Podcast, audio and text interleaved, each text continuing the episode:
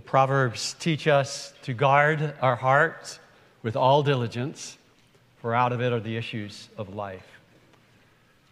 As you think about John writing his gospel, he's likely in the last decade of his life, an old man looking back to his early days in his 20s, probably, maybe even as young as late teens, and looking back a life lived for Jesus and about to head home to glory and very concerned about passing on to the next generation the truth of the gospel.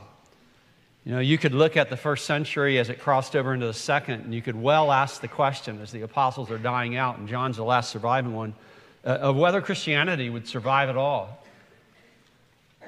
And you have, to, you have to believe that as John looked back over his life, he was not regretting how he lived it. You know, sometimes when you, it's, it's said it's, it's rare to see a young, young man who's humble and an old man that's content. Um, and, and John, looking back, knew that he had given his life to something that really mattered. And he also had seen you know, multiple tragedies among the, the people of God, how important it is that our hearts cry out to the Lord um, I love the lines the choir saying, Your light shines when all else fades.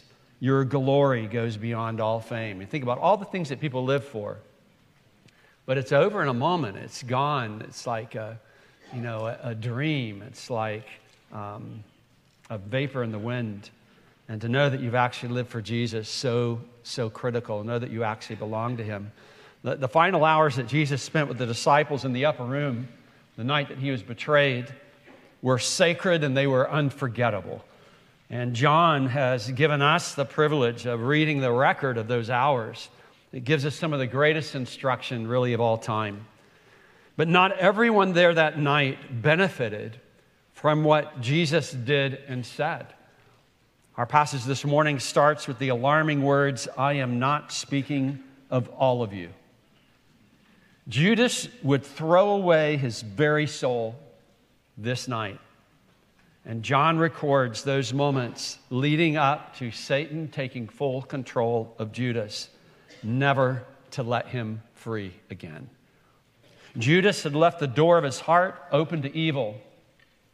Satan entered in and locked the door behind him. So I've called our study this morning Devil's Door. Beginning in verse 18 of John 13, we read these words I am not speaking of all of you. I know whom I have chosen. But the scripture will be fulfilled. He who ate my bread has lifted up his heel against me. I am telling you this now, before it takes place, that when it takes place, you may believe, when it does take place, you may believe that I am he. Truly, truly, I say to you, whoever receives the one I send, receives me. And whoever receives me receives the one who sent me. After saying these things, Jesus was troubled in his spirit and testified, Truly, truly, I say to you, one of you will betray me. The disciples looked at one another, uncertain of whom he spoke. One of his disciples, whom Jesus loved, was reclining at table at Jesus' side. So Simon Peter motioned to him to ask Jesus of whom he was speaking. So that disciple, leaning back against Jesus, said to him, Lord, who is it? Jesus answered, It is he to whom I give this morsel of bread when I have dipped it. So when he had dipped the morsel, he gave to Judas, the son of Simon Iscariot. Then, after he had taken the morsel, Satan entered into him. Jesus said to him, What you are going to do, do quickly. Now, no one at the table knew why he said this to him. Some of them thought that because Judas had the money bag, Jesus was telling him, um, buy what we need for the feast, or that he should give something to the poor. So, after receiving the morsel of bread, he immediately went out, and it was night. In these verses, we see three themes. First, that of divine certainty. Divine certainty in verses 18 and 20. Divine certainty in terms of what Jesus already knew and had known all along, seeing right down into the souls of all the men that he had chosen. And also divine certainty in terms of what the scriptures had predicted. In verses 21 to 26, We're introduced to how troubling the betrayal of Judas was, even to Jesus. Troubling betrayal. It's troubling to us, particularly as we trace how this developed in Judas's heart. And then finally, in verses 27 to 30, we see the scene ending with satanic dominion.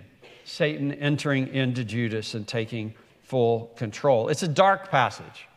It's well that it's set at night, but it's a passage that, that God has seen fit to record for us because of the warning it is to those who gather in His name.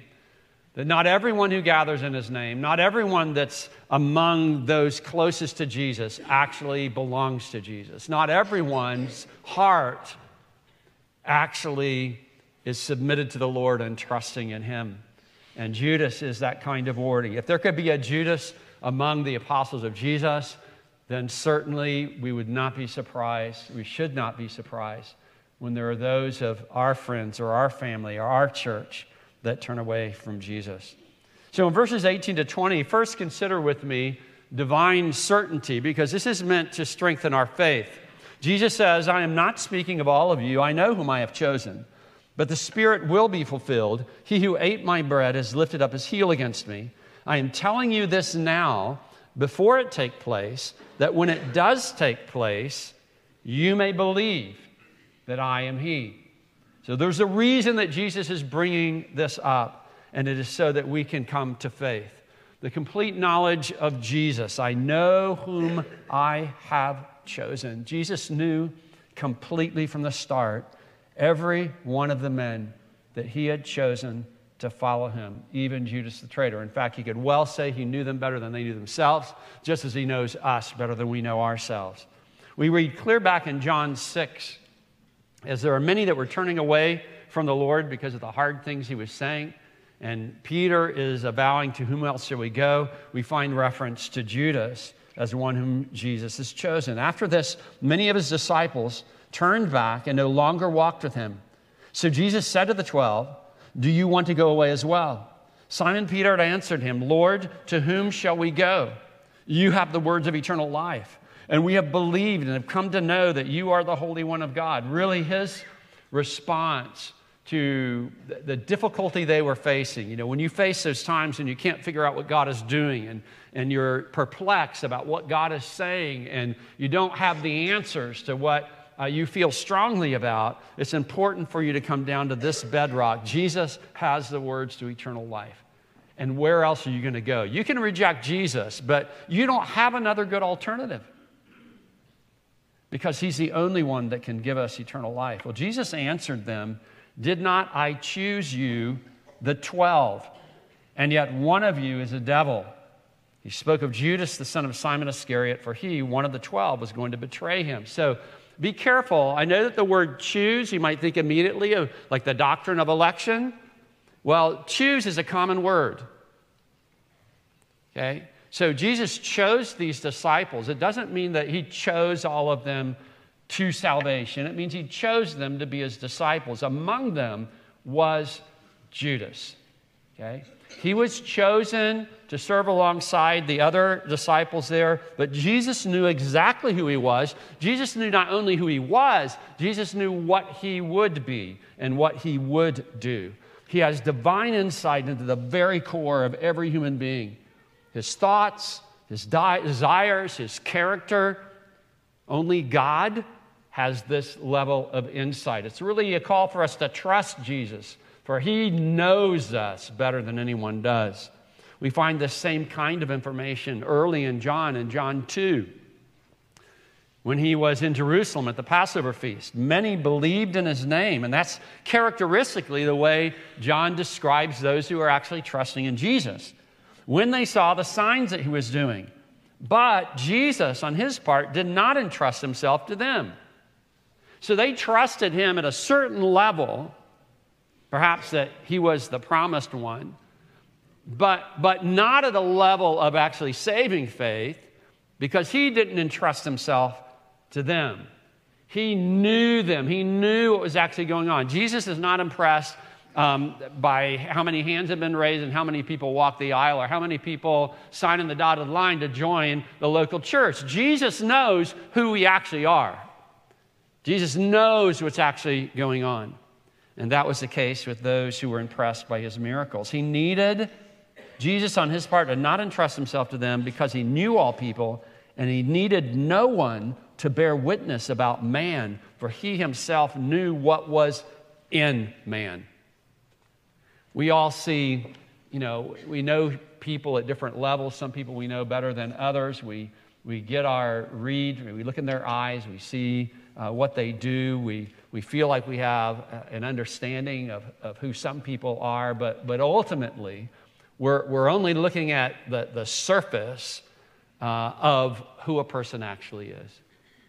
Uh, God knows who a person actually is. Jesus knows you better than you even know yourself. And, and you know, it, it only makes sense that he would. I mean, haven't you ever been confused? Haven't you ever had times where you're not, you're not sure what to do? You're not sure how you feel? In fact, you've probably even said that. I'm not even sure how to feel about this. You don't, you don't know always what's going on, and you come before the Lord, and you, that's why the psalmist will say, you know, search me and try me, see if there's any wicked way in me, and, you know, let the meditation of my heart be pleasing in your sight, because we can self deceive ourselves. And that's natural to us. Jeremiah 17 says, The heart is deceitful above all things and desperately sick, incurably sick. You know, King James would use the word wicked, but it's the idea of, of, the, of the wickedness, like a wicked wound, a nasty wound. We are incurably sick. Who can understand it? You know, speaking of our sin nature. And then we have this answer I, the Lord, search the heart and test the mind to give every man according to his ways, according to the fruit of his deeds. And there we get some kind of insight. If you want to know who a person is, what are the paths he characteristically walk, walks? What are the deeds that she characteristically does? That gives you more insight than just some profession of faith. So it's a, a comfort as well as a, a warning that Jesus knows you. Know, people are going to misunderstand you. Your husband or your wife, they're going to, they're going to misunderstand. Your kids are going to misunderstand you. Your parents are going to misunderstand you. You're going to misunderstand yourself, but Jesus knows where you actually are. Jesus knows what your real motives were, even if it came off badly.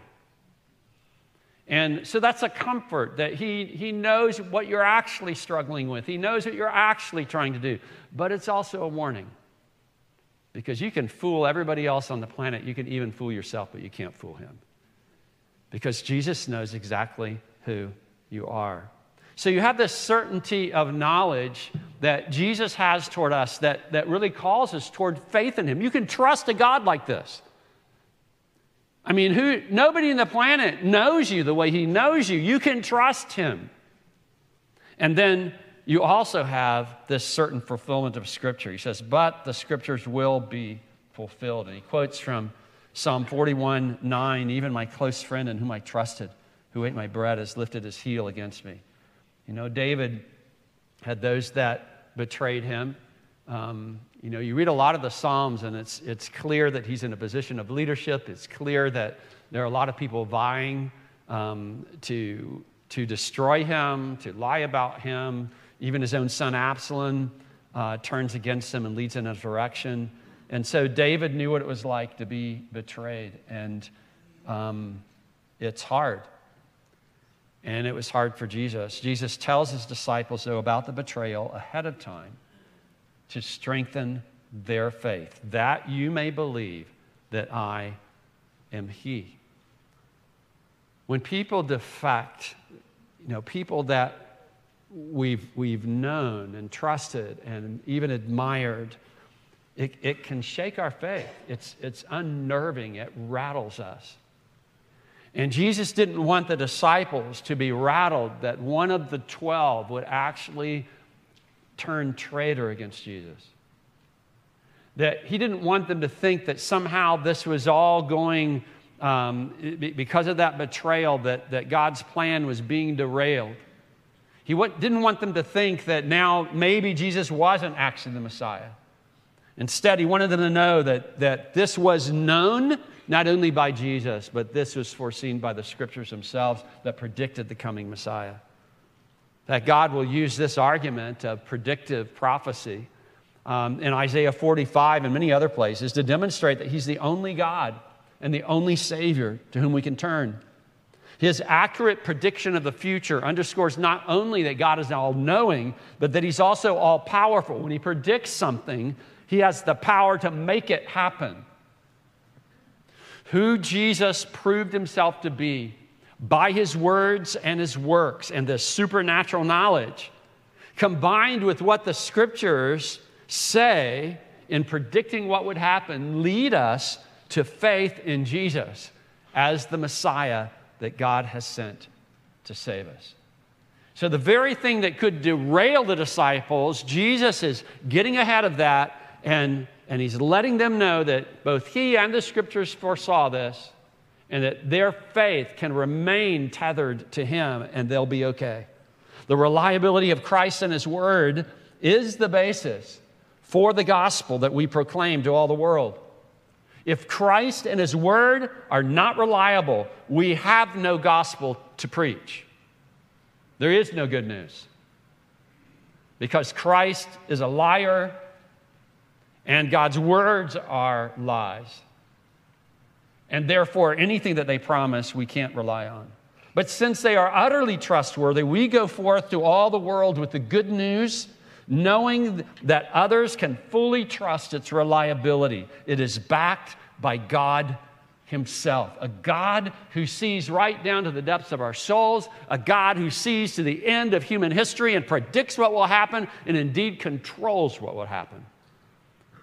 So Jesus says in John 13 20, Truly, truly, I say to you, whoever receives the one I send receives me. And whoever receives me receives the one who sent me.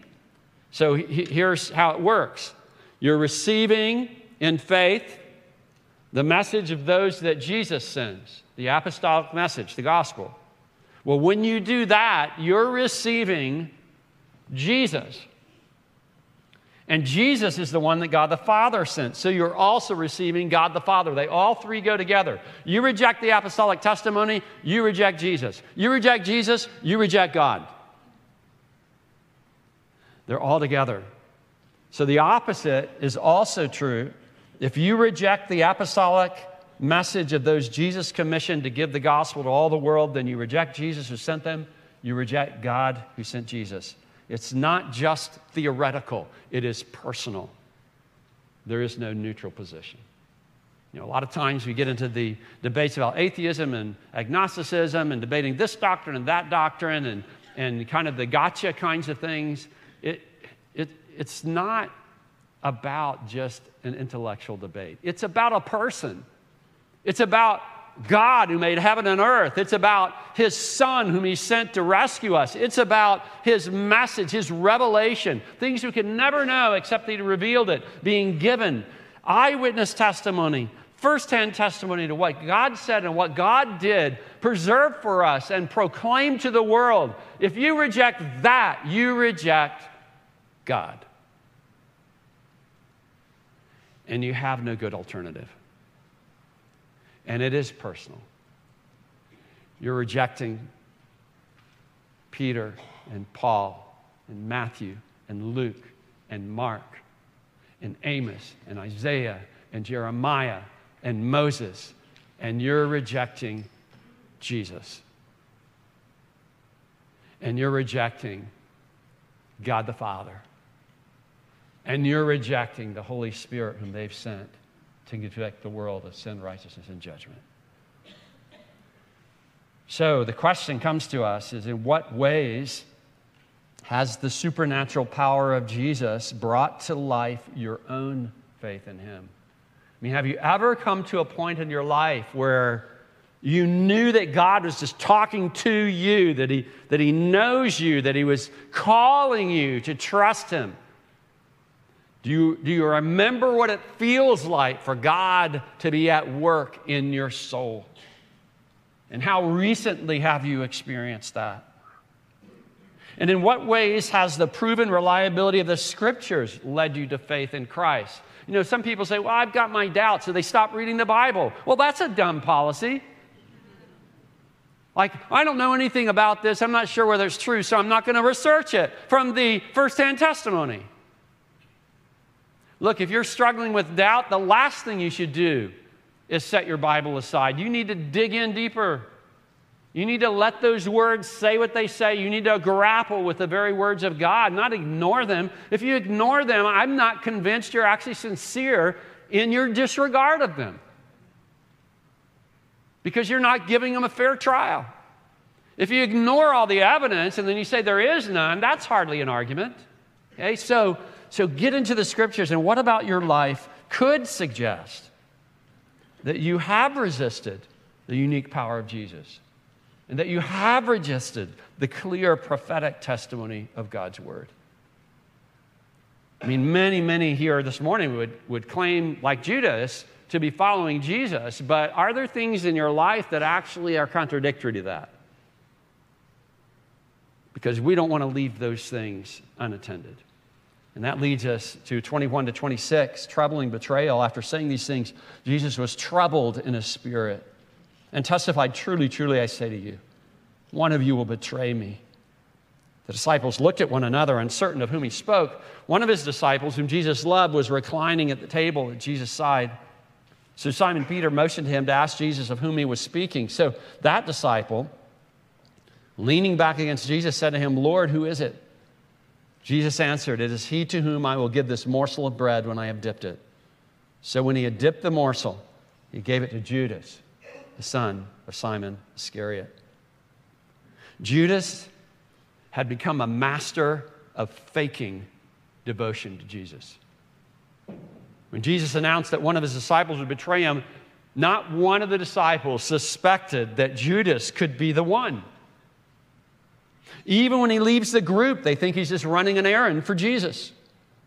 But Jesus has known from the start that, Jesus, that Judas would turn traitor, just as the scriptures had foretold. But that doesn't mean he didn't care and that it didn't hurt because of it. He was deeply affected by the defection of Judas.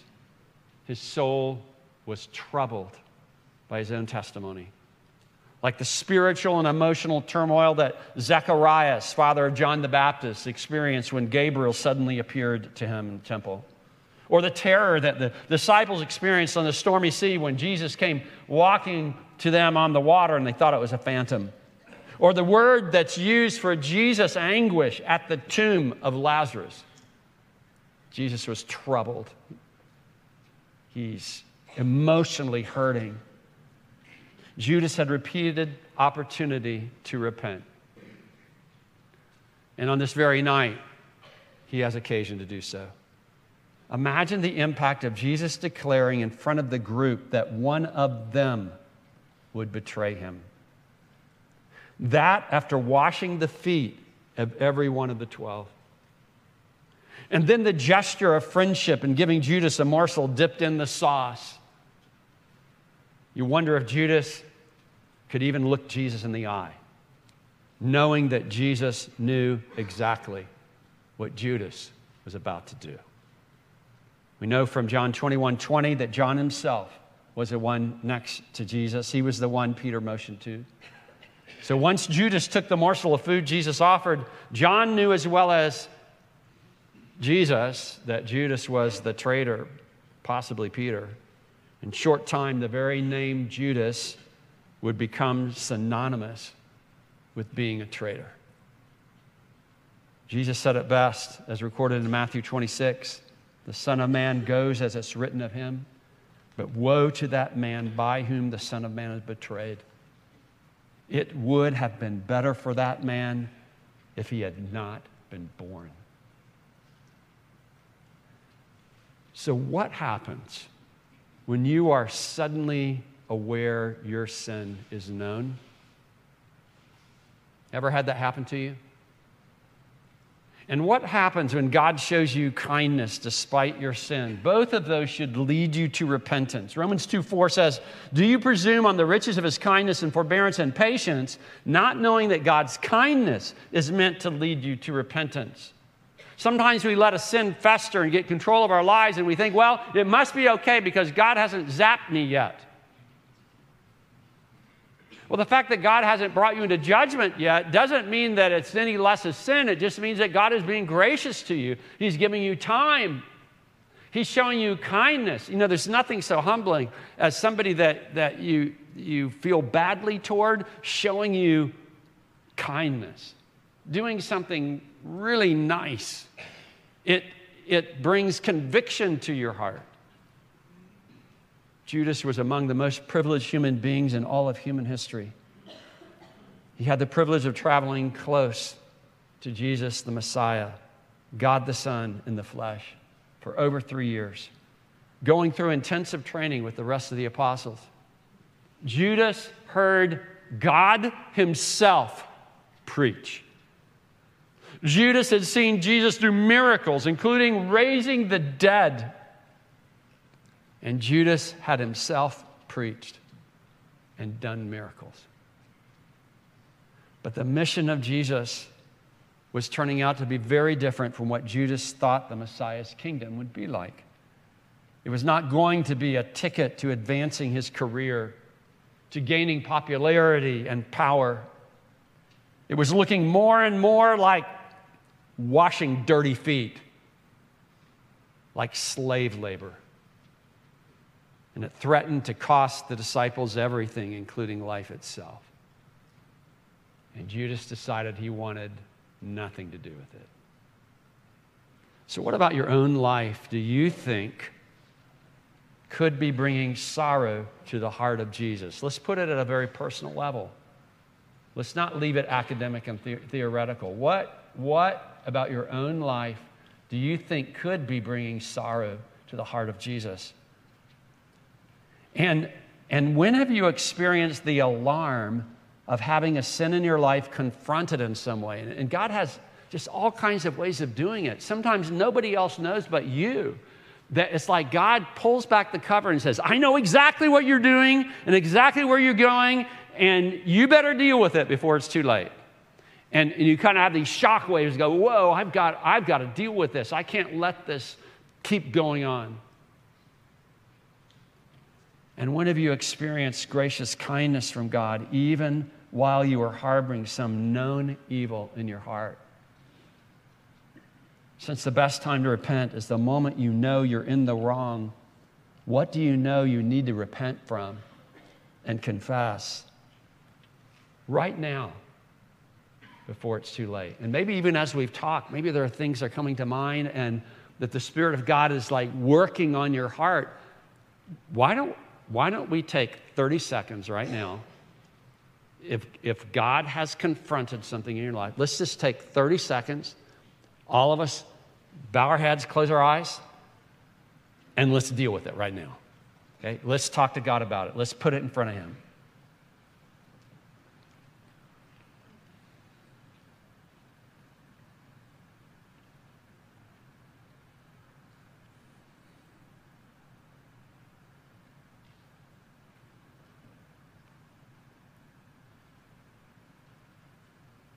Dear God, you know us. You've searched us. There's nowhere we can go where you are not. We can't run from you, we can't hide from you. And so, God, we want to lay our hearts out before you to, to clean up any mess that's there. Lord, let no sin or vice remain that would rule over us that would turn our hearts away from you. Lord, restore us to the joy of your salvation. For it's in Christ's name we pray. Amen. Well, in verses 27 to 30, we see satanic dominion. Then, after he had taken the morsel, that is, Judas had taken it, Satan entered into him. Jesus said to him, What you're going to do, do quickly. Now, no one at the table knew why he said this to him. Some thought that because Judas had the money bag, Jesus was telling him, buy what we need for the feast, or that he should give something to the poor. So, after receiving the morsel of bread, he immediately went out, and it was night. John 13, 2, it already noted that Satan had put into the heart of Judas to betray Jesus. This is where it ended up. So, what do you do when Satan suggests to your heart what you know is wrong?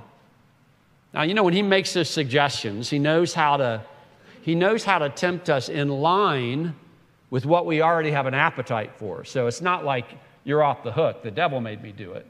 We're all drawn away of our own lust and enticed. Okay?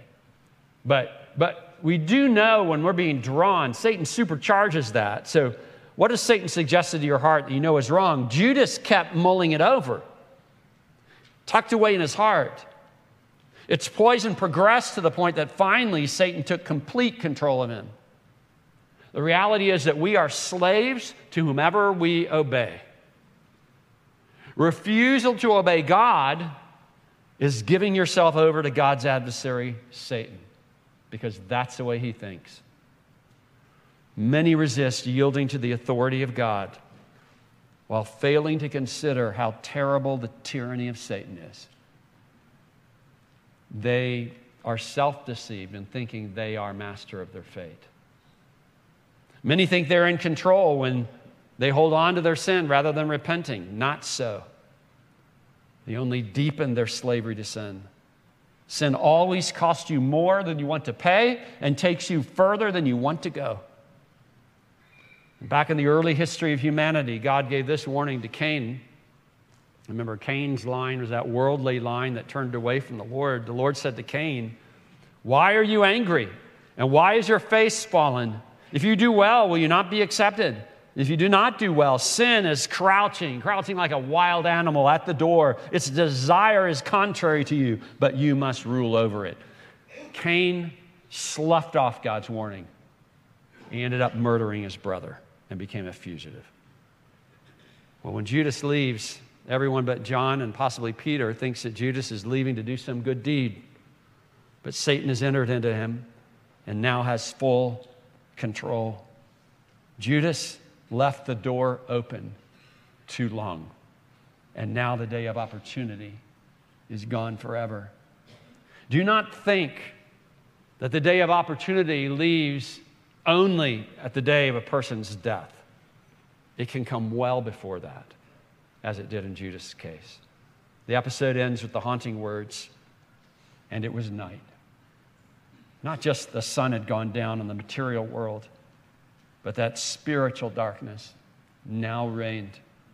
Judas was tangled up in a dark conspiracy of evil, human and satanic, to destroy Jesus the greatest crime of all human history. But never forget what Jesus declared in John 10 that no one takes his life from him, that he lays it down willingly and has full authority to take it up again. Or as John 1 5 puts it, the light shines in the darkness, and the darkness has not overcome it. It was night, but the morning was coming, and the light would still shine. Jesus would not fail to accomplish his saving mission. Judas, the Pharisees, the chief priests, the temple guard, the Roman soldiers, and Satan himself could not thwart God's redemptive plan, but would instead help bring it to pass. That's why God sits in the heavens and laughs at his enemies. God is stronger than evil. Light dispels darkness. Life seizes victory from the very jaws of death. Indeed, even death will one day be destroyed. It's a sobering passage, but it's been played out time and time again in human history, clear to our own time. In fact, you may know persons that ended up letting Satan take full control of their lives. Can you think of them? It's hard to think about those people, but, but let it be a warning, like Judas is a warning to us. And judging from the way you are living your life, who is your true master? By the way, it's not you. It's not you. If you look at your ways, if you look at your deeds, if you consider the desires of your heart, who is your master? And then, whom do you want to serve? You know, ultimately, you get what you want. Whom do you want to serve, Satan or Christ? And what thoughts, words, actions, and patterns will you commit to pursue today in light of that choice? If you're going to serve Satan, whatever you're going to do, do quickly. Go for it.